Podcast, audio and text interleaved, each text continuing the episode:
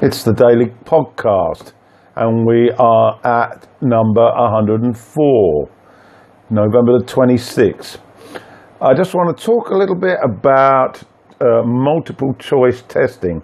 I may have covered this before, but I've got a student at the moment that's uh, wanting to go to uh, the Naval Academy, and he's been presented with an extremely difficult uh, test, multiple choice test, to uh, measure his English ability.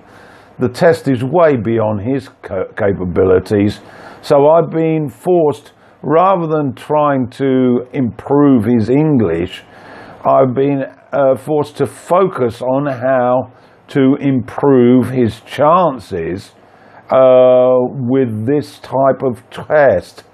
And it's uh, been quite challenging. But I just want to share some of the, uh, the information that I've obtained online, which I've been using and I think has been quite valuable. Usually these tests, they have uh, a question or a statement or a short conversation and then four options, uh, four possible answers. Uh, either to answer the question, to add words to a statement uh, in a conversation, and um, these present extreme difficulties for certainly uh, students here in Thailand. So quickly, I'm going to go through my approach. The first thing is I emphasize that reading the entire question is the first task that you should do. Now, it sounds obvious, but a lot of people don't do it. They glance at it, then they swiftly move to the four options. This is a big mistake. In looking in detail at the question or statement or conversation, it's important to uh, select what are the most important words. And the emphasis here has to be on nouns, verbs, and adjectives.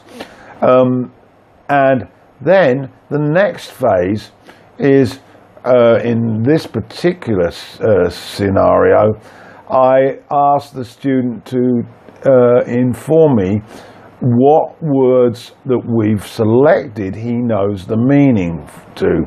Now, this will affect considerably what happens next.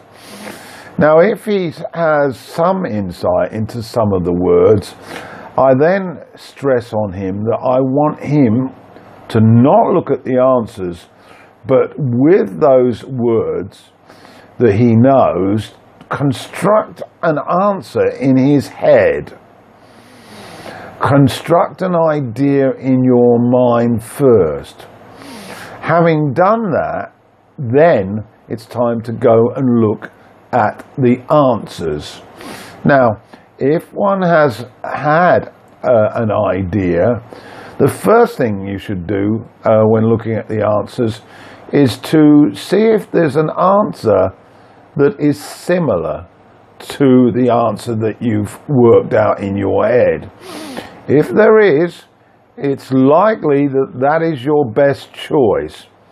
And if time is an issue, I would select it and then move on to the next. Now, let's say that there isn't. You then need to start to eliminate the four uh, possible answers. You need to eliminate at least two so that you are able to make a guess. Now, if you've got some idea of the meanings of the words in the questions, this is probable. This is within your range to eliminate two of them. Usually there's one that's a complete rubbish, and then there's a second that basically introduces uh, ideas or information that isn't in the uh, statement or question. Having done that, you are then faced with two answers, and you then have to guess based on your logic. Now, this is vital in maximizing your correct choices. For most of these tests, you need to achieve a 40% pass rate. You are now in a position where, for those questions that you do not know the answers, you have a 50 50 chance of guessing correctly.